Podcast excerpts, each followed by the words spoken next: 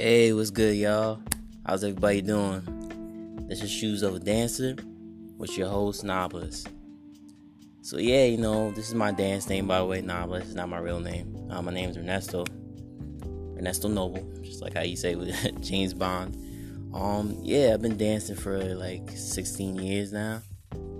Um, yeah, I'm, I'm actually from Orange County, New York. So it's a little town uh, called Central Valley. Really deep in the country, a lot of mountains, like deer, wildlife. Like, you don't even have to watch Animal Planet. You can just look outside and you just straight up see all these crazy animals and stuff. Um yeah, so like for myself though, I'm like a huge nerd. Like, I love comic books, Marvel comic books, D C comic books. Like, I always grew up reading comic books. I just like the whole idea of um having superpowers and just like helping people and stuff, you know, and like the responsibility of having powers and just like the the loss of having powers as well. Like, what do you lose when having powers?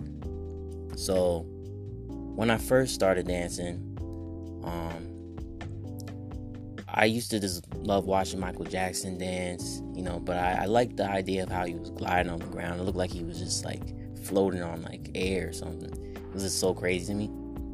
And I like I liked how Chris Brown danced, um, Justin Timberlake, you know. So like I I started dancing in um, two thousand seven. You know, um, I got introduced to like Twins, you know, and I always liked how they danced and stuff. Um, eventually, I started dancing uh, through high school, you know, copying them as well.